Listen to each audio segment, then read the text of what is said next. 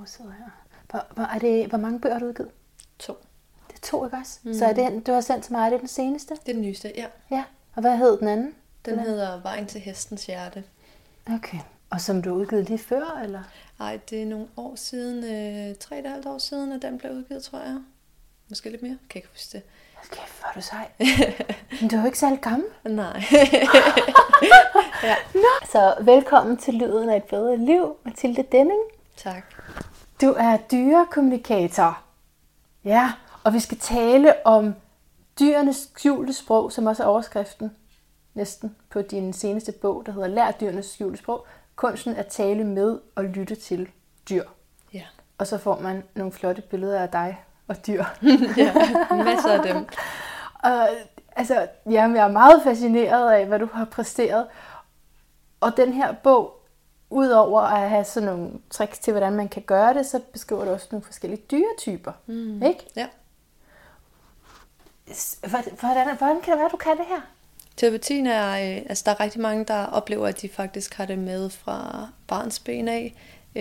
Og jeg var bare ikke en af dem. Jeg har aldrig syntes, at jeg kunne noget særligt med dyrene. Jeg har bare altid været fascineret af dem, og altid syntes, det var lidt rarere at være omkring dyr, end det var at være omkring mennesker i virkeligheden. Fordi jeg kan se nogle kvaliteter i dem, som, øh, som mennesker ikke rigtig har, eller som mennesker i hvert fald skjuler bag noget andet, hvor jeg synes, dyrene er meget autentiske, de er meget lige til, de viser, hvordan de har det, og det er noget, jeg virkelig værdsætter.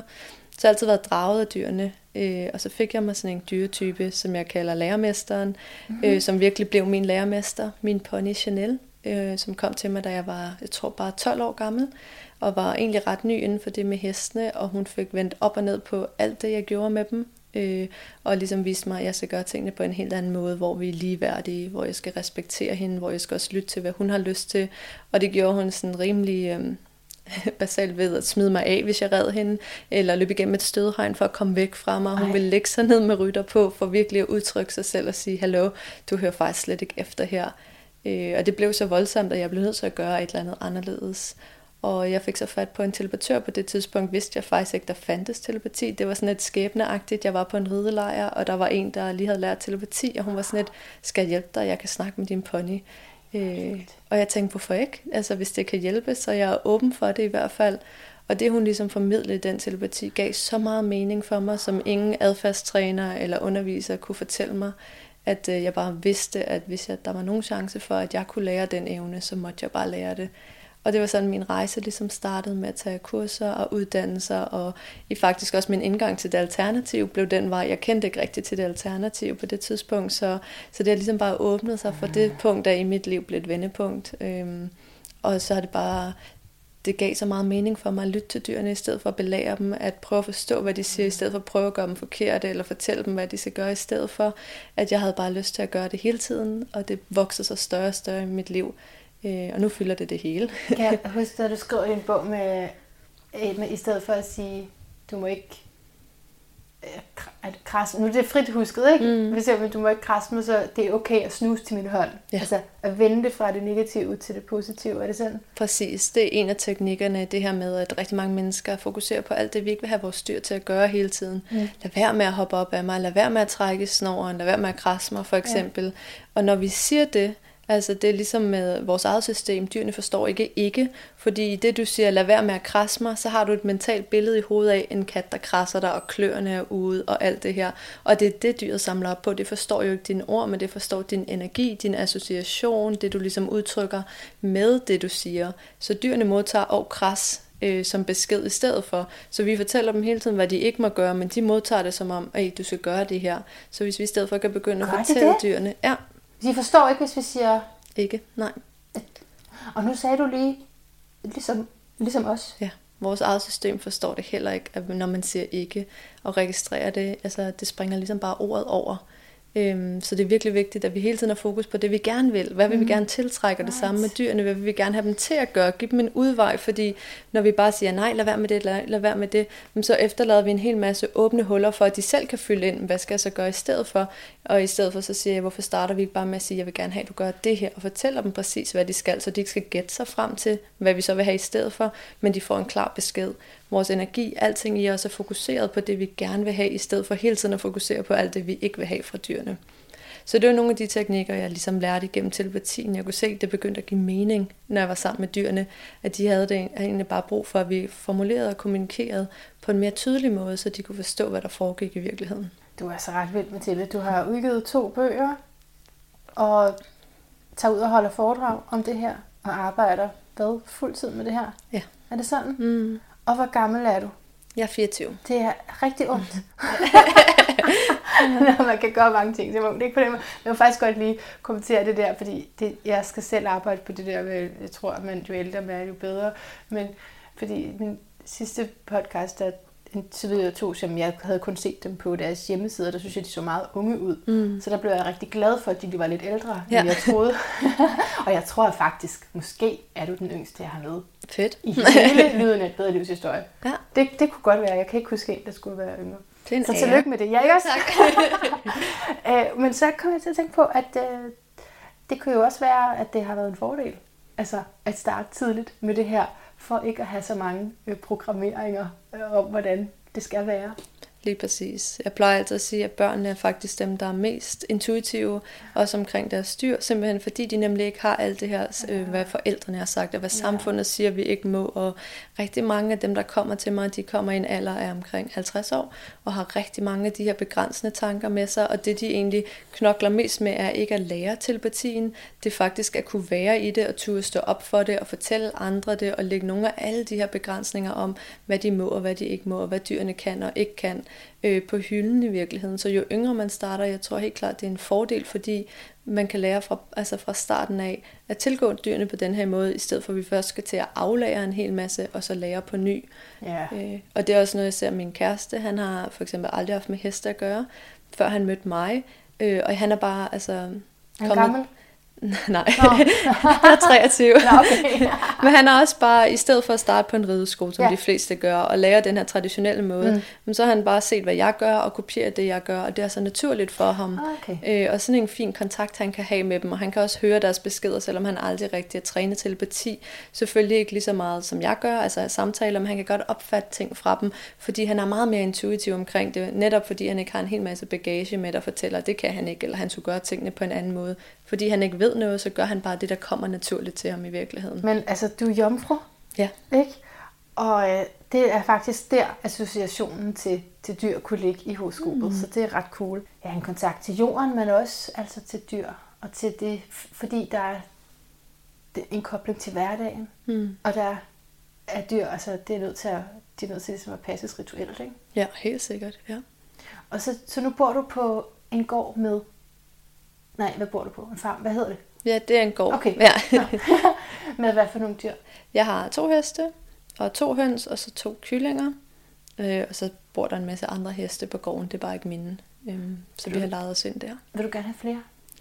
Jeg vil faktisk ikke have flere lige nu. Nej. Fordi, som du siger, dyrene de skal passes. Ja. Og for mig er det, hvis jeg får et dyr, så er det hundrede procent commitment til det dyr. Jeg skal kunne være der for dem. De skal være i balance. De skal have det godt. På lige fod med mig og min kæreste skal have det godt. Og det kræver faktisk samme investering, som, som hvis jeg selv skulle have det godt. Og lige nu har jeg ligesom nået mit maksimum af, hvad jeg kan, hvad jeg kan rumme lige nu. Det står godt. Øh, så, så jeg vil ikke have flere dyr lige nu i hvert fald. Også hvis du har altså kunder, og du skal ud og snakke med andre dyr, og skal være fuldt opmærksom der. Så jeg kunne godt tænke mig at få at vide sådan nogle af de ting, du skriver med bogen. Der er for eksempel det med mindfulness, mm. og så måske også typerne. Men hvordan er mindfulness koblet til dyrekommunikation? Mm. Dyrene er enormt nærværende hele tiden. De er rigtig meget til stede i deres krop, hvilket gør, at de er nærværende. Så de bruger ikke ret meget tid på at være ude i fortiden og fremtiden, mm. modsat os, som er rigtig meget oppe i vores hjerner. Øh, og det er ligesom der, det går galt, når vi er sammen med dyrene. Fordi når vi begynder at tænke over tingene og analysere, så går vi væk fra vores intuition, og så kan vi ikke mærke noget. Hvis vi gerne vil have en kontakt til dyrene, så foregår det ligesom på den måde, at dyrene udsender en energi. Det gør de ved, at de har en tanke, eller en følelse, eller et behov. Den, den energi er ligesom til stede omkring dem. Og hvis vi er nærværende med den energi, så kan vores intuition mærke, hvad det er, de udsender, og oversætter det ligesom inde i vores system. Så det kan være for mig for eksempel, at jeg får en tanke i hovedet om, den her hest er sulten, eller det kan være, at jeg får... Øhm, at min mave rumler, fordi at jeg kan mærke, at jeg bliver sulten, eller det kan også bare være øh, et billede fra mit indre blik af, at den her hest gerne vil stå og spise. Så beskederne kan komme på forskellige måder, men det er min intuition, der oversætter, og den bruger mit eget system til at fortælle mig, hvad det er, dyret oplever. Så hvis jeg ikke er mindful, og jeg ikke er nærværende, og jeg ikke er til stede i min krop, så får jeg slet ikke fanget de her beskeder. Ikke fordi dyrene ikke udsender dem, det gør de, men fordi jeg ikke er nærværende nok øh, til faktisk at nå at samle op på dem, inden jeg er tilbage i mine tanker og begynder at tænke, kan jeg vide, hvad det er, den der hest egentlig gerne vil fortælle mig? Hvorfor står den på den der måde? Og så begynder mine tanker at tage over, og så får jeg slet ikke mærket efter, hvad det er i mig. Så jeg mødte mindfulness første gang, da jeg gik i gymnasiet og havde rigtig meget brug for et break. Mm. Der var jeg så heldig, at en af mine lærere på skolen, hun, havde, hun lavede sådan nogle frikvarters mindfulness-sessioner af bare mm. ti til femten minutter. Mm. Og det gav så god mening for mig, at jeg tog det med ud, når jeg var sammen med dyrene også. Og jeg kan se, hvordan de responderer med det samme, fordi det er den frekvens, de lever fra hele tiden.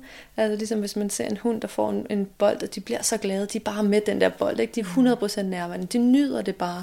De er til stede i det øjeblik. Og jeg tror, når vi kan fremme den frekvens og være der sammen med dem, så kan vi begynde at opfange beskederne. Dels fordi jeg er opmærksom på mit eget system, så jeg kan mærke, hvad min intuition fortæller mig. Og dels også bare fordi, at lige pludselig så er vi på samme niveau, mig og dyrene. Hvorimod, hvis jeg går og tænker på fortid og fremtiden, så er jeg et helt andet sted, end der, hvor dyrene er. Og så kan vi ikke nå hinanden. Du skriver jo også i forordet til din bog, at øh, alle kan. Telep- telepati, det bare handler om at øve sig, ikke? Og så, så hvis det bare er mindfulness, der skal til, er det er det, det? Det er mindfulness, øh, rigtig meget vejen. Og så er det rigtig meget træning. Ja. Jeg holdt for nylig et kursus. Det var bare et tre timers kursus med en mindfulness-instruktør. Hun lavede noget mindfulness med dem. Og så lavede jeg noget telepatitræning med dem. Og alle sammen modtog beskeder fra dyr. Altså som kunne blive bekræftet. Så det er virkelig starten. Øh, når det så er sagt, altså egentlig det at modtage beskederne er det simpleste, øh, hvis man først har fundet teknikken, men så er der alt det efterfølgende, altså hvordan undgår jeg at projicere mig selv over på dyret, mm. hvordan holder jeg op med ligesom at være i tvivl om det er mig eller dyret, der snakker, hvordan kan jeg begynde at have tillid til min intuition, hvordan kan jeg få flere og mere detaljerede beskeder, så der er rigtig meget træning bag ved det, men mindfulnessen for mig er det, der ligesom åbner op for, at jeg kan begynde at høre beskederne. Og så kommer træningen efterfølgende. Hvad gør jeg med beskederne? Hvordan bruger jeg dem? Hvordan forstår jeg dem? Fordi vores intuition snakker er typisk meget kort og præcis. Og nogle gange så bruger den meget symbolik. Så man skal også ligesom lære at afkode de beskeder, man så får fra dyrene. Og så er der det ekstra element, at det kommer også an på, hvad det er for et dyr, man snakker med. Yeah. Altså fordi de har jo også en personlighed, så det er også hvordan, altså lidt ligesom at møde dig og mig første gang. Du har med det samme en fornemmelse af, at det her er en person, som jeg synes er rar at være sammen med, eller ikke er rart, og det samme med dyrene.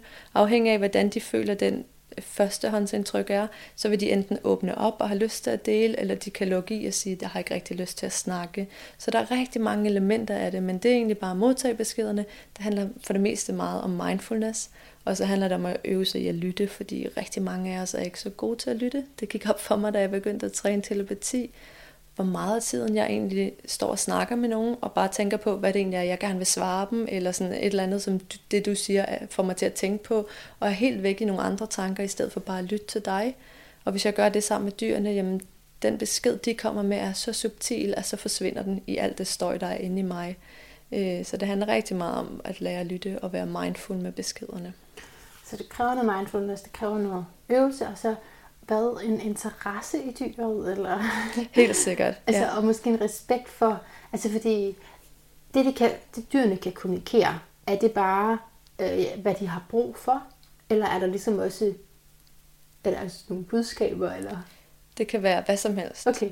Du kan spørge dyret om alt, hvad du kunne spørge mig om, for eksempel. Ja. Øh, og så kan de igen, ligesom du kan, så kan du vælge enten at svare på det eller ej. Det kan dyrene også gøre. Men rigtig tit har de enormt mange øh, indsigter om deres ejer, og kan give enormt meget, rigtig god rådgivning og vejledning. Altså mine dyr, for eksempel mine sparringspartnere, både i mit eget liv og også i min virksomhed. Altså hvordan skal jeg gribe den her situation an, og så videre. Spørger for, du dine dyr om det? Det gør jeg. De har en super skarp intuition for Hvem det første. Hvem er dyrene? Særligt min, den lærermesterpony, jeg har. Ja. Øh, bruger jeg rigtig meget, men på, for selvudvikling bruger jeg meget min anden hest, som er sådan mere en healer-energi. Mm-hmm. Øhm, så det er meget forskelligt. De har ligesom forskellige roller for mig. Øh, men de er, de er super skarpe i deres intuition, og de, har, de er så sensitive, meget mere end vi er i virkeligheden, at de kan mærke, hvad det er, jeg har brug for lige nu. Så jeg kan gå hen og spørge dem, hvis jeg mister fokus, og ligesom sige, huh, hvad synes du egentlig, jeg skal gøre? Hvordan skal jeg gribe det her an? Og så har de meget klare syn på det, end jeg i virkeligheden har. Okay, men lad os tale lidt om typerne så. Mm-hmm. Skal vi starte med lærermester? Altså, så hvis du har en lærermester, pony, eller hest. Ja. Ja, hedder det, det er det samme. Eller? Det, det, det er okay. okay Jeg har læst noget om en pony. Mm. Hvad hedder hun? Ka- Chanel. Chanel, sådan der. Så, så ved hun simpelthen noget. Altså, hvor ved hun det fra? Altså, nej, okay, det du siger det er intuitivt, men hun kender jo ikke sådan menneskers verden. Mm. Så lærermesterenergien er typisk, øhm, de er enormt skarpe, de er meget intelligente, de har rigtig god kontakt til univers- universet, og det er der, de får deres ah, viden fra okay, i virkeligheden. Okay, okay. Øh, og de har et rigtig, de har sindssygt mange forventninger til verden omkring dem, så de kræver rigtig meget af dem, der er omkring sig, at de vil gerne have, at tingene bliver gjort på en bestemt måde, og det er faktisk sådan, de agerer lærermestre. Så Chanel for eksempel, min pony, altså hvis hun ikke kunne lide at ride med mig, så ville hun bare smide mig af og sige, well, hvad vil du så gøre ved det? Og så blev jeg ligesom nødt til at finde ud af, hvordan kan jeg undgå at blive smidt af? Altså hvordan kan jeg gøre ridningen så underholdende for hende, at hun ikke havde lyst til at smide mig af længere? Og det er sådan, de egentlig lærer os. Det er ved at gøre modstand i deres adfærd på den ene eller den anden måde, og give os nogle problemer, så vi bliver nødt til at søge nye muligheder, indtil vi finder den mulighed, de har i tankerne, og som de tænker er den bedste løsning, og så forsvinder alt adfærden, der giver problemer. Okay, og det er jo så i forhold til ridning, men når du gerne vil have et godt råd, hmm. hvordan, er det også gennem ridning, eller er det ved at stå foran? Mm, hvis jeg skulle have et godt råd for mig selv, så ville jeg bruge telepatien til at spørge om noget, yeah. altså at få et svar. Mm-hmm. Men faktisk, altså lærermesteren, de gør det, selv hvis man ikke kan telepati, så er de enormt gode til at give råd. Så jeg kendte for eksempel en anden hest, den ville ikke have øh, ordnet sin hove. De skal ligesom beskæres og have sko på regelmæssigt. Det nægtede den, mm. så ejer blev nødt til at tage en uddannelse i at ordne de her hove selv, fordi den ville kun lade hende gøre det, og det er faktisk hendes fuldtidsjob øh, nu. No, okay. Så hun fik skiftet total retning. Wow. Øh, og det er sådan, de gør det. Altså, de bruger deres adfærd til at gøre os opmærksomme på noget, for os til at lave nogle ændringer, som så kan åbne noget vildt for os. Øhm Og det er bare så fascinerende at se dem gøre det i virkeligheden. Ja, det er det godt nok. Ja. Eller jeg ved, jeg ved ikke, hvordan det ser ud. Nej, men det lyder vildt. det, det lyder vildt nok, ja. Okay, har du mere at sige til den type? Lærermestertypen? Hvis nu man har et dyr, og man tænker, jeg ved, om det er en lærermester. Ja, altså lærermesteren er øh, typisk dem, der giver rigtig mange øh, konflikter. De okay. kan godt sætte sig rigtig meget imod os, fordi ja. de vil have tingene gjort på en bestemt måde. Og det er faktisk nogle af dem, jeg snakker allermest med i telepatier, fordi folk kommer og siger, hvad skal jeg gøre med den her type? Fordi de stoler enormt meget på dem selv, og de har rigtig mange idéer hele tiden. Skal vi gøre det? Skal vi gøre det? Skal vi gøre det? Og de synes, deres egne idéer er bedre end vores langt det meste af tiden. Så hvis man har en lærermester, så handler det om, hvordan laver vi et kompromis? Og det er lærermesterens læring her i livet, det er at gå på kompromis med andre, mm-hmm. og de så samtidig får dækket deres behov, og vi får mødt vores behov. Så hvis man har sådan en type derude, så er det virkelig at finde ud af, Når min, når min dyr gør det her, hvad er det så for et behov, den får dækket? For eksempel opmærksomhed, hvis at, øh, det er en øh, hund, der hele tiden kommer hen og puffer til dig, for eksempel. Det kan være et sign på, at den mangler noget opmærksomhed fra dig. Okay, hvordan kan jeg give den noget opmærksomhed, og så samtidig få ro til mig selv? Ja, så det hvad er svaret på det? Det, så, svaret vil være, øh, i, mit, i det her tilfælde vil være, at når du ved, at dit dyr skal til at bede dig om opmærksomhed, så går du hen og giver det opmærksomhed, inden det når at spørge dig om det. Og så, når du er færdig, så siger du tak, og giver den noget andet at underholde sig med, så du kan gå hen og være i ro for dig selv. Men på den måde får du afværet, at den kommer hen hele tiden og beder dig om det, fordi den ved, hun kan godt se, at jeg har brug for opmærksomhed, så lige om lidt kommer hun og giver det til mig. Og så holder de op med at komme og spørge om det, fordi de begynder at forvente, at du ved, hvornår der er tid til det. Right. Du går det simpelthen i møde. Ja. Du møder halfway. Du siger, jeg kan godt se, at du skal have opmærksomhed. Jeg skal have ro, så jeg giver dig noget opmærksomhed, og herefter, der finder jeg min ro. Og så vil hunden eller dyret acceptere det? Som regel accepterer de det, ja. Fordi de godt kan se, at de får stikket deres behov. Gælder de her dyretyper for alle dyr? Altså, kan det være en papegøje og en mm. altså, ja. slange? Ja, det kan det. det. Alle dyr? Ja. Det, der var så fedt ved de her personlighedstyper, var egentlig, at jeg fandt ud af dem, eller at jeg begyndte at lægge mærke til dem, fordi jeg snakkede med alle de her dyr. Jeg ledte ikke efter dem, fordi jeg troede ikke på de her personlighedstyper. Jeg har jeg lidt svært med, for jeg tænker, alle individer, og man skal have lov til at være sig selv og sådan noget. Men jeg kunne bare se, efter at have lavet hundredvis af telepatier, at der virkelig var nogle ting, der gik igen. Øh, og så beskrev jeg dem ned, og da jeg så faktisk var færdig med at få skrevet dem ned, så gik det op for mig, at de minder rigtig meget om de fem elementer i øh, Chinese oh, medicine. Right. At de minder rigtig meget om, og jeg tror også, at de virkelig overlapper.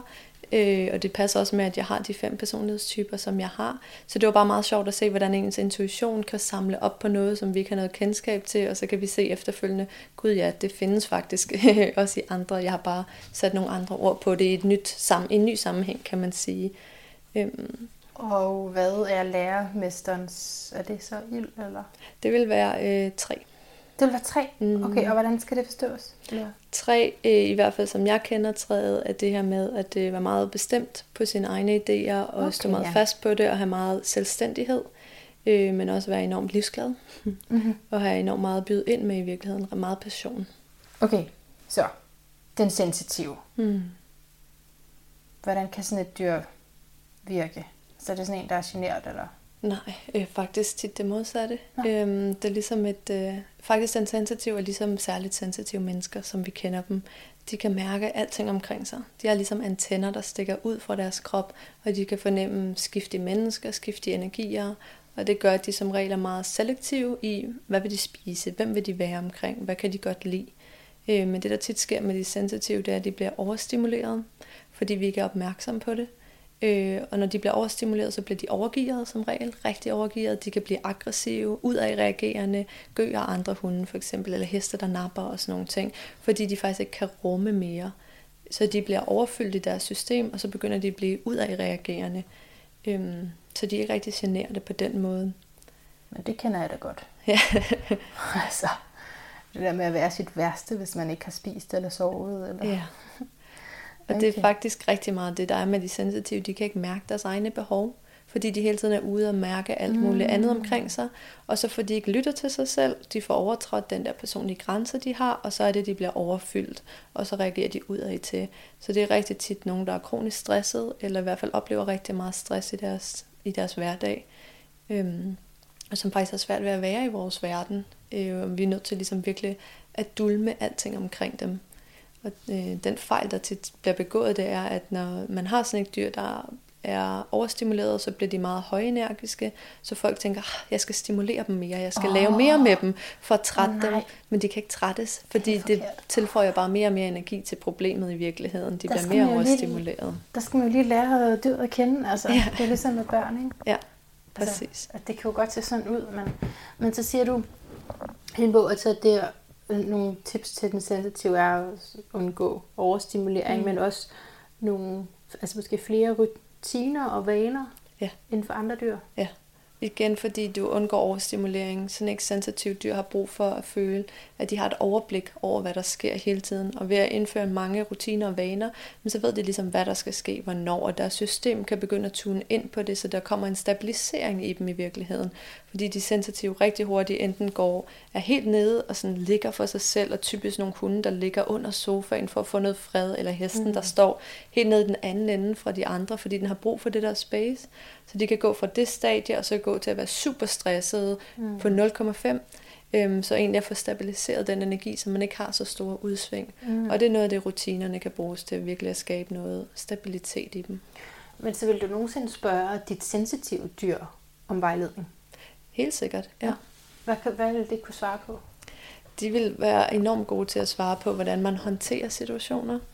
Især hvis, altså hvis jeg var i tvivl om, øh, er det her en god situation for mig eller ej, skal jeg tage den her mulighed, så vil jeg spørge et sensitivt dyr, fordi de kan mærke med det samme, er det her en god ting eller en dårlig ting. De er så selektive i forhold til, hvad der er godt for deres system, og hvad der er dårligt i forhold til deres system. Så det er de virkelig mestre i, og der er faktisk... Rigtig mange sensitive mennesker der ender op med et sensitivt dyr, fordi de kommer som vejledere til, hvordan de skal håndtere deres egen sensitivitet. Fordi det råd, de råd, jeg giver til, hvordan man kan håndtere et dyr, der er sensitivt, dem kan man bruge direkte på sig selv i virkeligheden. Og ved at hjælpe det sensitive dyr, så får man ro på sit eget system og stabiliseret sig selv. Så rigtig mange sensitive mennesker får tiltrukket de sensitive, fordi de har brug for at lære med dem. Det er lidt sådan en kliché, man har hørt, ikke, med at du ligner dit dyr. Ja. Er der noget om det? Helt sikkert. Ja. Ja. hundrede procent. Jeg oplever faktisk, at de fleste af os enten tiltrækker et dyr, der minder os om os selv, eller der, hvor vi er på vej hen. Right. Og jeg kan se det helt vildt meget i mine to dyr. Jeg har lærermesteren Chanel, ja. som jeg, da jeg var yngre, mindede rigtig meget om. Jeg virkelig, altså hele tiden skal der ske noget, og mm. enormt passioneret, og mm. øh, hele tiden er på, og meget sådan, jeg vil ikke sige dominant, men meget sådan ledende. Ja. Ja.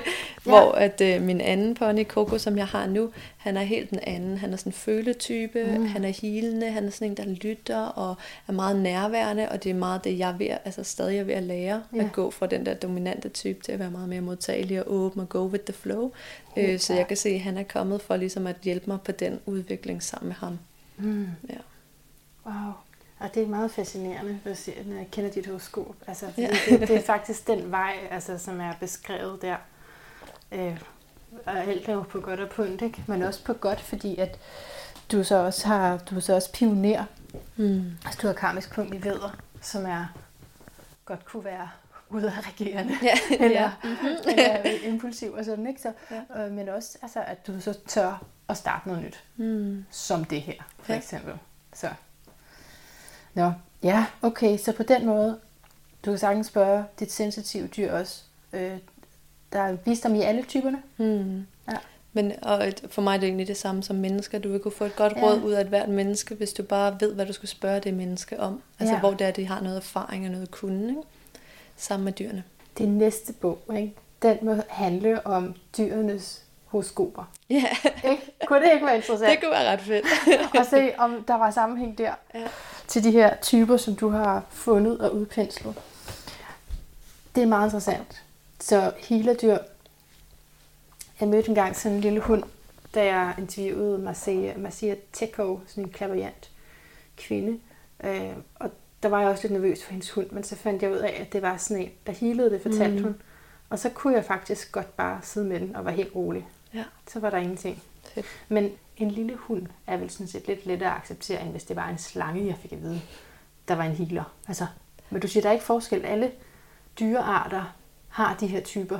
Det kan være de her typer. Ja, og så vender vi jo lidt tilbage til det, vi snakkede om i starten. Det her med fordomme, vi har imod, hvad dyr kan og hvad de ikke kan, og alt det samfundet har fortalt os osv. Jeg oplever faktisk for eksempel, at lige præcis slanger er sindssyge healere, fordi de transformerer. Det gør de jo også selv, når de skifter ham. De transformerer sig selv igen mm. og igen, og det er det, de kan gøre for os i virkeligheden også.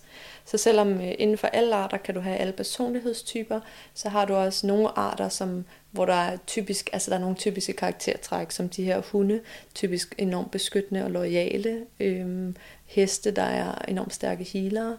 Så det kan godt være, altså du kan sagtens have en healerhund også, men der er bare for hver art også nogle karaktertræk, og der for eksempel slangen er enormt dygtig til transformationen. Right. Jamen altså, og jeg kan også godt lide dem afbilledet på kort. Det er mere det der sådan slibrige, og, og en lille frygt om, at man nu bliver dræbt eller hvad. Ja. Ja. Okay, lad os gå videre til vogteren. Mm. Jeg tror bare, det er en underkategori af Nå, sådan det? beskytter. Ja. Nå, sorry. Den usikre. Er det selvtvivleren? Selvtvivleren, ja. Selvtvivleren er dem, der er født med en lille frygt i livet. Så de har, altså de har en reel frygt for, at ting er farlige. Øh, og det kan komme mere eller mindre til udtryk. Men det er sådan nogle, der for eksempel bliver bange for ting. Og de kan blive bange for dem, efter de har set dem ti, tyve, tredive gange, så bliver de bange for de samme ting, eller de samme lyde, eller de samme situationer igen og igen. Fordi de er født med en frygt, der sidder i dem, øh, som de enten, at det der rigtig tit sker for os mennesker, det er, at hvis vi oplever, at vores dyr har frygt, så prøver vi at undgå de situationer. Vi pakker dem ind i vat. Så hvis vi har en hund, der er bange for at møde andre hunde, så får den ikke lov at møde andre hunde, for vi kan mm. ikke rumme det faktisk, at de møder andre hunde. Så vi gør deres komfortzone super lille, fordi vores komfortzone med dem faktisk er så lille. Øh, og så bliver de her selvtvivlere, de usikre, de bliver ligesom enormt fanget i, i deres frygt, og hele deres verden kommer til at handle om alle de ting, de er bange for, fordi vi hele tiden prøver at undgå de ting, de er bange for. Øhm, så den usikre, de tvivler meget på dem selv også. Altså, kan jeg klare situationen? Det er faktisk det, det handler om. Kan jeg magte den her øh, fare? Nej, det kan jeg ikke, og så bliver jeg bange for den. Så de er enormt knyttet til deres mennesker, eller til nogle andre dyr, for de har brug for den støtte udefra. Ja, det er mig, det der. Det er mig, du beskriver. Fedt. Ej. Ja. Selvtvivleren, men det er kun dyr, der kan være det. Men, okay, lille sidespørgsmål, mm. men altså, du, nu siger du, det her det har åbnet for din, dit, ja, det alternativ, eller den indre vej. Så du tænker også på reinkarnation, ikke? Jo. Og tænker du så, at vi har altså os, der sidder her, har været dyr? Eller er det ligesom opdelt med, hvem der er dyr og menneske? Jeg tror helt klart, vi bytter. Altså, vi kan være dyr, vi kan være menneske. Jeg har selv en meget klar fornemmelse af, at jeg har været hest tidligere, mm. altså i et tidligere liv, og derfor har enormt god forståelse for deres verden. Så jeg tror at faktisk, at vi, at vi bytter rigtig meget. Jeg oplever også nogle gange, når jeg snakker med folks dyr, at de kan vise tidligere liv, hvor de faktisk har byttet rolle med ejer, hvor ejer var deres hund og omvendt osv. Så jeg tror, vi bytter på kryds og tværs, afhængig af, hvad der er, vi har brug for at lære. Ja. Så, så har jeg helt klart været selvtvivl og dyr i tidligere liv. Det, det kan jeg i hvert fald connecte mig meget til. Men hvad siger du, så skal man faktisk ikke pakke dyret ind, hvis du har et dyr, der er meget bange? Mm-mm. Det hjælper ikke. Det handler i virkeligheden om at bygge selvtillid op på det dyr, sådan så de begynder at have mere tiltro til sig selv. At når der er noget, der er farligt, i stedet for at løbe væk, at de så ved, at de kan håndtere situationen. Og det kan man så lykkes med? Det kan man nemlig lykkes med. Så at få bygget noget selvværd op, så det her dyr føler, at det kan rumme de udfordringer, der kommer, og så faktisk har de brug for enormt meget kontrol. Så det jeg, det, jeg gør rent praktisk med dyrene, det er, at jeg lærer dem, når du bliver bange, så vil jeg gerne have, at du reagerer på den her måde. Så de ved, de er i kontrol i den situation, for de skal bare gøre den her adfærd, jeg har bedt om, så skal det nok gå. Så min ene pony, han plejede at være enormt bange for ting, og det han ville gøre, det var, at han ville bakke væk fra det, og så løbe sin vej, hvilket var utrolig uhensigtsmæssigt selvfølgelig. Så i stedet lærte jeg ham, at når han blev bange for noget, så skulle han gå hen og røre med det, øh, røre det med det med sin mule, mm-hmm. og så ville han få lov til at komme væk fra det efterfølgende. Så hver gang han bliver bange nu, så går han hen og rører ved det, og så fortsætter han. Og han har ro med det, fordi han ved, åh, jeg skal bare gøre det her, og så kan vi gå videre, og der sker mig ikke noget. Så han er i kontrol i den situation, wow. fordi han ved lige præcis, hvad han skal gøre. Ej, det er da et godt råd til mig. ja. Altså, ja. Hvordan fandt du på det? Altså, det var faktisk inden jeg lærte om, altså inden jeg så de her personlighedstyper. Øh, og det meget af det, jeg laver med mine dyr, er enormt intuitivt. Ja. Rigtig meget af det, jeg lærer andre, det er kommet fra den tid, jeg har brugt med mine egne dyr, hvor jeg bare prøvede nogle forskellige ting af og set, åh, oh, det her fungerer skide godt. Jamen, det, så det, jeg kan ikke rigtig spørge til, hvor oprindelsen fra det kommer, mm-hmm. fordi det er virkelig bare... Det er meget intuitivt, og ja. Så er det også, øhm, altså selvfølgelig når jeg spørger dyrene, for eksempel hvis jeg snakkede med et dyr, der havde det på den måde, så ville jeg sige, hvad skulle der så til for, at du havde ro i den her situation? Og så ville de typisk sige kontrol af en eller anden form, mm. og så handler det om, okay, hvordan kan jeg give den her kontrol tilbage? Øh, og rigtig mange af de råd, dem bruger jeg med mine egne dyr, mm. og jeg bruger dem også til mig selv. Altså når der er noget, jeg føler mig frygtsom overfor. Hvis jeg skal hen og lave en podcast med dig, og jeg kan mærke, at oh, det er sådan lidt stressende for mit system, fordi det kommer nu til at gå godt eller sådan noget. Der er mit første respons at altid sige ja til det, du skal. Mm. Fordi så er du i kontrol over situationen, du har valgt det til. Mm. Og så finder du ud af senere, hvordan du kommer til at løse den opgave. Men i stedet for at lade mig overmande frygten og sidde og tænke over det, analysere fordele og ulemper, så siger jeg altid ja. Det er min respons. Og det hjælper mig, fordi så kan jeg ligesom deale med den frygt, fordi jeg ved lige præcis, hvad jeg skal gøre.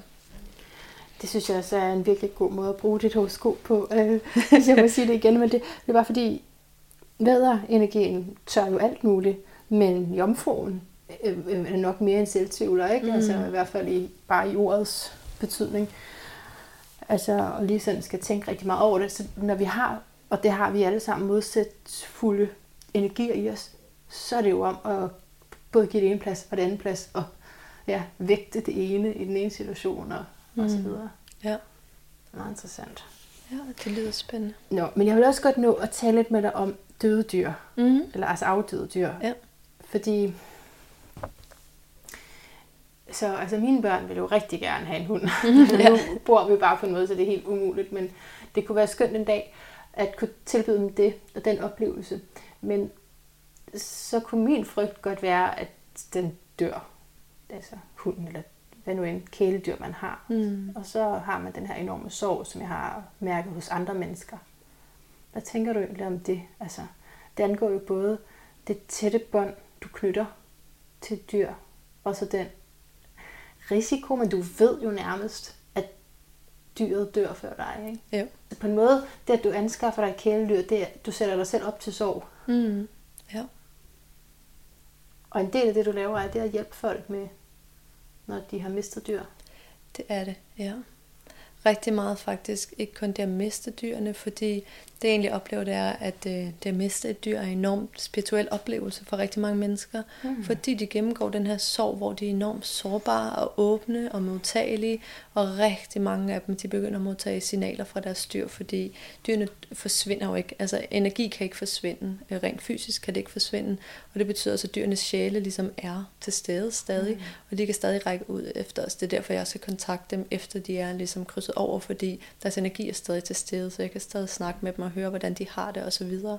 Øhm, så rigtig mange oplever faktisk, at det at miste deres dyr åbner op for en helt ny kontakt til dem, hvor de lige pludselig kan mærke, altså de kan formærke der en følelse af, at dyret er omkring, eller de kan høre dyret gå på øh, jorden, selvom det kan de selvfølgelig ikke, men det er sådan, det føles for dem.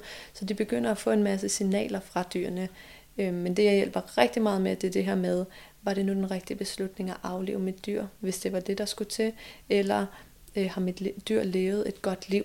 Altså når dyret krydser over, så kan man få rigtig meget tvivl om, fik jeg egentlig gjort det bedste, ikke? Og wow. den der skyldfølelse af, jeg fik heller ikke luftet hunden helt lige så meget, som jeg ville, eller reddet hesten alle de gange, jeg ville, eller børstet katten lige så tit, den bedte om det. Så jeg hjælper på den måde folk med ligesom får afklaring med, hvordan har dyret oplevet deres liv, hvordan har de det nu på den anden side, er der noget, de gerne vil fortælle deres ejer, og det plejer at give dem sådan en, en ro med situationen. Og øhm, så snakker jeg med dem om, hvis de vil reinkarnere selvfølgelig, om de har nogle planer om det, og også øh, hvordan de vil prøve at kontakte deres menneske, altså hvad for nogle signaler de prøver at sende til det menneske, så de kan begynde, som ejer kan man kigge efter dem, så at sige, og ligesom se, er der noget mit dyr prøver at fortælle mig lige nu. Så også de dyr, jeg selv har mistet, selvfølgelig er det enormt sorgfuldt, men det har også været nogle virkelig stærke oplevelser, hvor jeg, jeg kan mærke dem stadig. Og det er faktisk, det er langt inden jeg lærte telepati, der havde jeg et marsvin, da jeg var måske otte år gammel. Og da hun krydsede over, det var meget pludseligt, der var jeg selvfølgelig i dyb sorg, det var mit første kæledyr. Og hver dag siden da havde jeg, har jeg bedt en aftenbøn, hvor jeg har snakket til hende. Og det var altså før jeg kendte telepati, og man kunne tale til dyr, og før jeg vidste, at sjæle ikke forsvandt og sådan noget. Det var bare helt intuitivt som barn, at jeg havde brug for at holde den kontakt til hende. Øh, så allerede der tænker jeg, der er noget til, altså det har været telepati for mig at kunne sidde og snakke med hende og kunne mærke, at hun har det godt og så videre. Så jeg tror også, det at miste et dyr kan virkelig åbne for en, en anden måde at være på og anskue tingene på og fornemme dyrene på. Jeg kan godt se det, jeg kan godt se det. Meget fint, men altså så bliver jeg nysgerrig på, hvad de fleste dyr, altså, eller altså er der nogle dyr, som siger, du var en lortepasser, altså det var slet ikke i orden. Okay. Eller ejer, hvad kalder man det? Herre. Ja. ja. Det er der rigtig mange, der er bange for. Og, ja. det, og jeg oplever faktisk, at det kan være en af grundene til, at folk ikke tør at få lavet en telepati-session, simpelthen fordi de er bange for, hvad hvis nu uh, bad talk om mig, altså snakker ja. dårligt omkring mig. Men det gør dyrene altså aldrig. De kan du har aldrig oplevet øh, det? Ikke at de taler dårligt, som i, jeg hader dig, eller får mig videre, jeg gider ikke være hos dig mere. Men de kan godt udtrykke, jeg er ikke så glad. Jeg kunne godt tænke mig, at det, her, det her var anderledes i live. Okay. Eller efterfølgende, at så de så vil sige, øhm, dit næste dyr, der kan du have fokus på de her ting, for eksempel. Så det har der været? Det har der været. Okay. Men ikke som i, ej, du gjorde det mega dårligt, nej. Jeg var mega ked af det. De har nej. altid ro med det efterfølgende. Okay. Mm. Øh, men derfor kan de stadig godt komme med nogle råd og ja. vejledning til, hvad kan vi gøre anderledes næste gang. Og hvad så i forhold til spørgsmålet om, dyret vil reinkarnere? Øh, har du nogensinde fået et til nej, det vil jeg ikke, eller? Der er mange, altså, som måske heller ikke er klar over, hvornår, eller altså, om det bliver i den her livstid med mennesket, eller altså, fordi de også skal finde ud af, hvad er min nye rolle, hvorfor bliver jeg kaldt tilbage, hvad er det, jeg skal nu. Men så enkelte sig, ved, har en klarhed, jeg nogle, kommer tilbage. Nogle ved det, fordi de enten dør pludseligt og uventet, og egentlig ikke er klar til det, eller fordi de mærker, at de har unfinished business med deres ejer, okay. som allerede er klar over, at jeg skal tilbage, jeg kommer i den her form, som så det her dyr. Ja. Har du simpelthen fået en beskrivelse på det? Ja. Har du så mødt den nye dyr? Har jeg har ikke, men nej, jeg har. Nej, jeg har, ja. ja. Ej, hvor er det vildt. Ja. Og også snakket med flere dyr, som faktisk var reinkarnationer af tidligere dyr i deres liv, hvor at jeg for eksempel får et billede af en, en sort hest, men mens jeg snakker med den, så, altså, så ser den bare anderledes ud for mit indre, og da jeg forklarer det til ejer, som sådan, ja, det var sådan, min barns pony så ud, eller noget i den retning, så de kan også fortælle om de her reinkarnationer på forskellige måder i virkeligheden. Kan du godt lide den slags film der? Har du set sådan nogle film? Mm, det tror jeg ikke, nej. Nå, men jeg har bare set et par stykker, sådan, hvor at det er hunden, der altså, har valgt... Nå, anyway, jeg kan ikke, jeg kan ikke helt huske plottet, men altså, hvor reinkarnation har været en del af ligesom, historien i den film. Ja. Det har du ikke set? Nej. Nå, så har du det til gode. Jeg sender det til dig. Jeg gør det. Jeg vil gerne se det. Fordi så tænker man, at det var måske alt rigtigt, der er i de der film. Ja. Nå, nu, det, det, det er vildt nok, at du simpelthen på nært hold har oplevet det. Ja.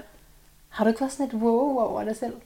Jo, altså hver gang jeg laver en telepati, så er jeg stadig sådan, wow, altså det kan lade sig gøre. Ikke fordi, at jeg ikke tror det, men for det første at se, hvor meget folk får ud af det. For mm. at se, hvor meget det kan ændre folks liv.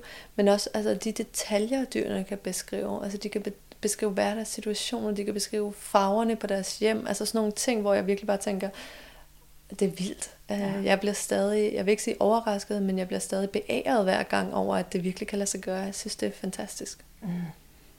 Jeg glæder mig lidt til en lille gimmick, som vi har med min veninde, som jeg låner den her lejlighed af. Så hund, som du får lov til at møde. Mm. Men det optager vi bare på teaseren, fordi jeg er lidt for bange for mit lydudstyr, så, yeah. så den må man gå ind og se på YouTube. Men øh, det bliver lidt spændende. Altså, og det er jo, men det er jo sådan, du arbejder. Så det er jo ikke at kaste dig for, for jeg kaster på hundene. Så man siger, det er jo ikke at kaste dig helt ud i, på dybt vand, vel? Mm. Eller skulle du helst, er der en introduktion normalt, når du skal møde et dyr? Nej. Nej, så det er bare, her er dyret. Værsgo. Ja, mere eller mindre. Ja. Jeg kan ikke lade være med at tænke på, det du sagde i starten med, at, og jeg har hørt det fra andre, jeg bliver en lille smule ked af det hver gang, med at du faktisk bedre kan lide dyr end mennesker. Mm. Fordi så sidder man jo der og føler sig, nå, skulle jeg have været dyr eller hvad? Hvordan opstår det? Altså, sådan har det bare altid føltes for dig, eller hvad? Mm. Yeah. At, men føler du, når vi sidder her, at er der sådan, føler du så, at der er et eller andet, jeg gemmer, som jeg kunne sige, altså, hvordan kan jeg gøre det bedre som menneske? Som menneske, ja. ja. Nej, det er, ikke, det er ikke så meget den følelse. Og jeg har også mennesker i mit liv, som jeg er lige så nær med som med dyrene. Okay. Øhm, så bare for mig, det handlede om, at jeg voksede op i en familie, hvor der ikke var spiritualitet. Ja. Man ikke troede på noget af det her. Mm. Øh, ingen i min familie, ingen i min vennekreds, der var åbne over for det. Så det eneste sted, hvor jeg ligesom kunne komme hen og være på den her måde, det var hos dyrene. Og derfor det føltes så trygt for mig. Men jeg oplever det rigtig meget. Jeg foretrækker, altså jeg healer både mennesker og dyr, men jeg elsker at heale dyr, fordi de tager imod det med det samme. De har ingen blokeringer på det. Hvorimod hvis du healer et menneske, så kan de have enormt meget blokering på, men det har jeg ikke lyst til at gå ind i det her, eller jeg har ikke lyst til at se den her side af mig selv, eller jeg er ikke klar til at heale det her. Eller... Og det er ikke noget, man siger, men det er energikroppen, du fornemmer det i, eller hvad? Altså nogen siger det. For eksempel min mor. Hun siger altid, jeg, jeg vil ikke gå i terapi, for jeg vil ikke kigge på, hvad det er, der okay, er inde yeah. i mig. Yeah. Øhm, men det kan også være bare, at jeg kan mærke energimæssigt, at mm. altså, jeg skal virkelig arbejde mange, mange gange og tage lag efter lag, fordi de ikke er klar til at se på det. Og der synes jeg, at dyr er bare meget mere lige til. Øhm, og de er meget ærlige i, hvordan de udtrykker sig selv, også deres kropssprog. Altså de fortæller alting med deres adfærd i virkeligheden, alt hvad jeg har brug for at vide, men det kan jeg se i deres adfærd, og så får jeg også den her ekstra indgang til, til dem telepatisk, hvor selv hvis jeg prøver at tage telepatisk kontakt til dig, så vil der sikkert være nogle ting, du ikke havde lyst til at dele med mig, mm. og der er dyrene bare enormt åbne. Altså de siger, this is me, du kan kigge på mig, øh, se hvad du kan gå i fortiden, du kan gå frem i fremtiden og ligesom se hvad jeg gerne vil, du kan se mine største traumer, og selvom der kan være ting som er svære at snakke om, så, har jeg, så viser de mig alligevel hvad der ligesom er på spil inde i dem, kan man sige, øh, og det synes jeg er enormt ærligt. Så det karaktertræk kunne vi godt tage med os som mennesker, altså ja, hvordan skal man beskrive det? Have færre blokeringer, det er sådan lidt svært. Yeah. ja. øh, men at turde være mere... Jeg tror, hvis jeg er bange for at dele om mine traumer og ubehagelige sider og oplevelser, så er det jo en tillidssag. Mm. Så er jeg jo bange for, at den anden ser det i et helt forkert lys. Ja. Og så kan det jo være lige meget. For ja. Så er det jo ikke sandheden, der kommer frem alligevel. Mm. Ja. Og der tror jeg, at fordi man har den der telepatiske kontakt, der kan dyret gå direkte ind og afløse min energi. Se, hvad er min intention? Mm. Hvorfor er jeg her? Mm. Hvad er det, jeg gerne vil? For de kan også lukke ned, som jeg sagde, hvis de føler, at vi har en dårlig kontakt. Men hvis jeg kommer hundrede procent ærligt og åben og viser mig selv og siger, at min intention er kun at lytte til dig, så lukker de som regel aldrig ned, fordi de kan godt mærke, at det er rigtigt. Hvor jeg kan møde dig fra det varmeste, kærligste sted i mig selv, og du kan stadig føle dig i tvivl, fordi du måske mm. har nogle traumer eller med dårlige oplevelser, hvor du tænker, nej, det er jeg faktisk ikke helt sikker på. Øh, og det er jo ikke kun altså andre mennesker, det er også mig selv. Jeg kender det også fra mig selv, at hvis jeg møder et dyr, det har altid været sådan en, hvor hvis folk kommer gående med deres hund, så inden jeg siger hej til dem, så er jeg nede og ligge på jorden og æge deres hund. Ikke? Altså, fordi jeg åbner også op for dyrene meget lettere, end jeg gør for mennesker, fordi jeg selv har dårlige oplevelser med at have været åben over for mennesker, som måske ikke rigtig kunne rumme der, hvor jeg var. Ikke? Okay. Øh, så det er jo også mit eget traume, jo, jo. Øh, der, der gør, at jeg vælger dyrene. Jeg tror, det der med at række ned efter dyret, det gør jeg at tillært høflighed, hvis ja. det er. Men inderst inden, så er jeg bare sådan, nej, nej, det er ikke så galt. Men, øh, men altså, det, for mig så er det også noget med, at jeg lige skal kende dyret. Mm. Altså, jeg har nok sådan, måske er det sådan en tillidsting ja. i det hele taget. Men det er meget interessant at tænke over, fordi øh, jeg, har du ikke også mødt andre, der har, jeg har mødt samtlige mennesker, der har sagt det der. Jeg kan bedre lide dyr end mennesker. Mm. Jeg er bare mere til dyr end mennesker. Ja. Så jeg er sådan en gruppe. Ja, jeg er en gruppe for sig. som, som var en, en særlig kontakt måske, ikke? Eller... Ja, fornemmer noget. Men jeg vil ja. så sige, jo mere jeg laver telepati, jo mere åbner jeg faktisk op for mennesker. Okay, fordi fint. For det første, de mennesker, der jo booker mig til at lave telepati med deres dyr, eller kommer yeah. på mine kurser, yeah. de mest fantastiske mennesker, som er enormt åbne og vil dyrene det bedste, og som resonerer med det, hvor jeg kommer fra. Så mange af mine bedste venner og bekendte, de kommer fra de her grupper. Jeg har bare ikke kunne finde dem, da jeg har været yngre. Mm, okay. Så nu hvor jeg ligesom kommer i de rigtige kredse, eller hvad man skal yeah, sige, så yeah. kan jeg mærke meget mere resonans med mennesker okay. omkring mig. Selvfølgelig. Men også fordi okay. jeg ser, at hvis jeg skal hjælpe dyrene, så er jeg nødt til at gå igennem menneskerne. Okay, det forstår jeg. Det giver rigtig god mening for mig, det der. Og det har også været en proces. Du startede jo også med at sige, at det var hele den her dyrekommunikation, der er starten på din indre vej. Og det er jo først, når vi begynder at gå den, at vi kan føle os mere forbundet til andre mennesker i det hele taget, ikke? Ja. Okay. Nå, men så du holder også kurser? Nu introducerer jeg dig bare med nå, også kurser. Jeg holder kurser og uddannelser nå, i telepati og healing, ej, sej, øh, foredrag, hold da op. Privatstationer, ja. Ja, ja. Okay, så mit sidste spørgsmål er jo, hvad er din lyd af et bedre liv? Er der et eller andet, vi skal... altså er der sådan et eller andet, det her har dyrekommunikationen lært mig? Er der et eller andet, der er vigtigt, vi får sagt? Hmm. Altså faktisk tror jeg, det som jeg har lært allermest af ved at være i, altså ved at teleportere med dyr, det er det her med egentlig at gøre det, der er godt for os selv. For mm. det er det, dyrene gør. De gør det, som gør dem glade. De gør det, som gør dem balancerede. De prøver hele tiden at mærke efter, hvad kan jeg gøre for at egentlig have det godt med mig selv. Og ikke, de er ligeglade. Altså, de er ligeglade med, hvad andre siger om dem. De er ligeglade med, om deres ejere, altså, eller det kan føles sådan i hvert fald, at de er ligeglade med, om ejeren råber af dem og siger, lad være med det, eller hvad det nu er, og de bider stadig den der pude, der gør dem glade, eller sådan noget, fordi de ikke lige har noget andet at gøre. Men de er enormt øh, meget med deres følelser og med deres øh, behov, og jeg tror, det er det, der gør dem, at de, de generelt har det, at de generelt har det bedre, end vi har det, altså i deres liv, fordi de rent faktisk lytter til deres egne behov. Det er meget interessant, ikke? Hvis man tænker på, at man undertrykker dyret i sig selv. Ja. Ja. Og man går glip af der, og hvad det egentlig er, man prøver at tæmme. Mm. Og virkeligheden rigtig tit handler om, hvad vi egentlig selv prøver at tæmme jer selv. Ikke? Ja. Altså, jeg, jeg kan ikke udtrykke mig, som du gør, så derfor må du heller ikke. Eller jeg ser rigtig tit, for eksempel, at mennesker, de prøver at tøjle deres dyr. Altså, de vil ja. lede deres dyr, ja. måske fordi de ikke kan finde ud af at lede dem selv i virkeligheden. Eller de føler sig undertrykt et andet sted, så de undertrykker deres dyr videre. De begrænser eller pakker deres dyr ind i vat, fordi at de i virkeligheden pakker dem selv ind og gør deres egen komfortzone mindre. Så alt det, vi, altså, dyrene er fantastiske spejle på, hvad der foregår inde i os. Øh, og bare ved at observere folk med deres dyr, så kan jeg altid sige enormt meget om, hvad der egentlig foregår inde i det menneske, og hvorfor de gør, som de gør. Fordi dyrene, de er jo bare dem selv, hvor vi, og de spejler tilbage det, der foregår inde i os i virkeligheden. Så det kunne også være en ny bog med de fem øh, hedder det, ejertyper, yeah. eller sådan adfærds, ikke? Altså, hvordan du reagerer over for dit dyr. Det er ja. da også virkelig interessant.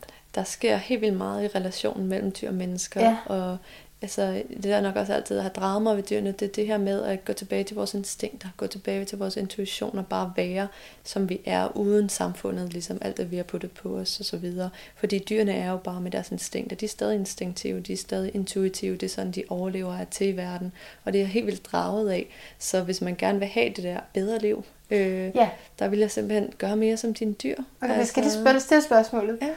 Mathilde, hvad, hvad er din lyd af et bedre liv? Nu må du, nu må du svare. Ja, altså prøv at være mere som dine dyr. Gør ja. Hvad dine dyr gør. Lev som dine dyr gør. Okay. Altså jeg plejer at give folk den øvelse på mine kurser. Sæt et stopord på fem minutter, og så gør præcis, hvad dit dyr gør i de fem minutter. Hvis det ligger dig ned, så ligger du dig ned. Hvis det ryster sig, så ryster du dig. Men virkelig prøv at leve i den der frekvens. Vær med din krop. Vær nærværende. Vær til stede. Bare vær i nuet. Og det bliver en helt anden oplevelse faktisk i virkeligheden. Dyrene er meget mere med deres sanser, deres instinkter og intuition. Og jeg tror, hvis vi kan inddrage det meget mere i vores liv, så, så har vi det også bedre. For vi kan mærke os selv. Vi kan mærke verden omkring os. Og vi er ikke så farvet af alt det, andre gør for os til at gøre og siger til os. Det er meget spændende og også meget stort, ikke? Altså, der er mange veje at gå hen i det mm. her. Så det her, det var bare lidt sådan en introduktion, tror jeg. Ja, det er smart. Ja, for totalt begynder som mig. Jeg har kun sådan nogle øh, altså, fjollede spørgsmål, men altså, hvad med dem, der typisk bliver stukket af vipse og bier? Mm. Er, det, er der noget i det? Eller er det totalt random? Altså, jeg tror ikke, det er random. Øhm, I gamle traditioner, der snakkede man rigtig meget om det her med kraftdyr, spirit animals, ja, ja, ja. At der er forskellige, altså ja, i, de, i, i stammefolk og så videre, de gemte bjørnetanden eller ørnefjeren eller sådan noget i den retning, fordi de troede, at alle dyr kom med en medicin eller en kraft, som de kunne gøre brug af og låne af. Ja. Og jeg tror, at det er rigtig meget det samme. Vi oplever det måske ikke så meget, men at der er, vi har også kraftdyr med os stadig. Det er bare meget forskelligt, hvor meget vi lige får tunet ind på dem, og nogle gange gør det bevidst, altså gør dem gør os bemærket ved for eksempel at stikke os, altså som en vips kunne gøre. Nej, det vil bare ikke være snakket. Men fordi vi ikke er opmærksomme nok i virkeligheden til at opleve, at de gerne vil fortælle os noget. De er jo som øh, guider, øh, bare fysiske guider fra dyreriget i stedet for. Øhm, eller det er også typisk sådan en, jeg havde en kvinde for eksempel, hun var enormt bange for måger. Øh, og det viste sig bare, at mågerne havde enormt mange beskeder til hende, så de blev ved med at opsøge hende, og hun blev mere og mere sådan, nej, ja, de er så klamme. Nej, jeg kan ikke klare dem. øhm, indtil hun så fandt ud af, hvad er det for en besked, de her måger har, og så holdt de op med at opsøge hende hele tiden. Så jeg tror også, meget af det, vi prøver at skubbe væk, altså hvorfor vi dragede nogle dyr, hvorfor vi tiltrukkede nogle dyr, det kommer også meget an på, hvad er det for nogle sider, de resp- øh, spejler mm. i os selv. Ja. Er det noget, vi kan rumme, noget vi ikke kan rumme, og hvad er det, de vil os, fordi vilde dyr, der opsøger os, eller vi hele tiden ser de samme dyr for eksempel, eller vi er altid dem der, der får tilsendt elefantvideoer eller sådan noget. Altså der er mange måder, hvor i vores moderne verden, at kraftdyr stadig kan nå os, jo, og jeg jo, tror, jo. at de er en del af vores liv, også selvom vi måske ikke er klar over det. Okay, sidste lille fjollespørgsmål, det er bare, altså er det alle dyr? Altså hvad med sådan nogle, hvad med sådan nogle, nærmest nogle møllefluer? Ja, alle dyr. Alle dyr har kontakt til universet og skal respekteres? Ja. Altså, man skal, så man skal ikke slå en flue ud nogensinde? Eller? Altså, det er jo øh, også ens eget valg, og hvordan man gør det. Øh, jeg flytter fluer ud, og edderkopper og andet, jeg kan komme til. Og i stedet for at smadre myggene, så prøver jeg at bruge myggespøg for at holde dem væk. Og taler til myrerne, hvis de kommer ind i mit hus, og beder dem om at gå ud et andet sted. Og giver dem noget mad udenfor, så de bliver ude af huset og sådan nogle ting. Men det er jo meget forskelligt, hvordan man har det. Men i hvert fald for mig, der prøver jeg så vidt muligt at ære alle dyrene, fordi jeg tror, at de kommer, de kommer også for at have en livsoplevelse og for at have deres egen læring, ligesom vi gør. Og jeg vil gerne ære, at de også får mulighed for at gøre det. Selv døgnfluer? Selv døgnfluer. Ja, ja. Tusind tak, Mathilde Denning, for det her. Nu stopper jeg. Måske slukker jeg mikrofonen og fortsætter. Men øh, du skal i hvert fald øh, møde Dolly, som mm. er navnet på hunden. Ja, det glæder mig til. Og hjertet tak til dig, der har lyttet med. Uanset om det her var meget introductory for dig, totalt øh, ligesom mig, eller om det var old news, og du vidste hele forvejen, så håber jeg, at det trods alt gav dig en eller anden ny vinkel. Så skulle det her være din første gang, så er du simpelthen nødt til at gå tilbage i arkivet, for der ligger så meget godt. Og man kan godt bare tage og simpelthen lige se, det her emne er jeg optaget af, det her emne vil jeg også gerne høre. Det er du velkommen til. Jeg elsker, at du lytter med i det hele taget, men jeg vil da subtilt opfordre kraftigt til, at øh, du lytter med hver eneste gang. Fordi selv når man tænker, man det er ikke noget for mig, det vil jeg jo tænke umiddelbart. Jamen, altså dyr, det er jo ikke lige, det er jo ikke lige mig. Men så er der jo noget, så er det jo, at under samtalen her, så lyder det jo rigtig meget i familie med det, vi havde om sidste gang, skulle jeg til at sige. Det var det, nu er det jo ikke en skole, men det, som vi fik lov til at høre om sidste gang med tarotkort, ikke? Hvor det er vejledning til livsspørgsmål, jamen det er det samme. Du kan bruge din intuition til, din kontakt dyrene til. Så ja, jeg synes bare, at øh, jeg, jeg havde bare lige lyst til at bifalde dig, som faktisk er med hver gang, uanset hvad temaet er. Og hvis du er netop er med, fordi det handler om dyr, så synes jeg også, at du skal gå tilbage og frem, når de næste kommer, og, og lytte med til noget, øh, altså hvad end der kommer. Fordi det er faktisk det, jeg ser min opgave som, det er at bringe dig alle mulige spændende gæster, som har forskellige ting på hjerte, og ikke være alt for, ikke være alt for specifik. Så ja, det handler om noget i retningen af noget, som kan føre til et bedre liv, men derudover, så er det ret bredt. Så det er med andre ord præcis det, man ikke må gøre, når man skal starte en virksomhed. Der skal man have et meget snævert fokus. Du skal have en præcis alder. Det er til treogtyve komma fem-årige kvinder, der identificerer sig med, du ved, whatever. Altså, det, der skal det være enormt specifikt, det har jeg hørt. Jeg har ikke, jeg er ikke, øh, der er jeg ikke endnu, vel. Men altså, jeg holder fast i, at den lyden af et bedre liv, det er simpelthen, det er ret bredt. Det er mange forskellige emner, fordi jeg tror, at når du er optaget af det ene, så kunne det næste også sige noget til dig. Det kunne også tale ind i dit liv. Og hvem ved, om det så lige præcis var den vej, du skulle ned af med, med det her, du hører i nummer femogfyrre. Eller, eller. Jeg prøver bare at sige tak, fordi at, at du er med mig. Det er sådan set bare det. Hvis man telepasserede ind i mig, så ville man bare kunne se et stort tak. Gud, det var så vel. Men lad os sige, at det er det, man kan se. Okay, så indtil at vi høres ved igen, gentænk alt. Måske især din dyretype.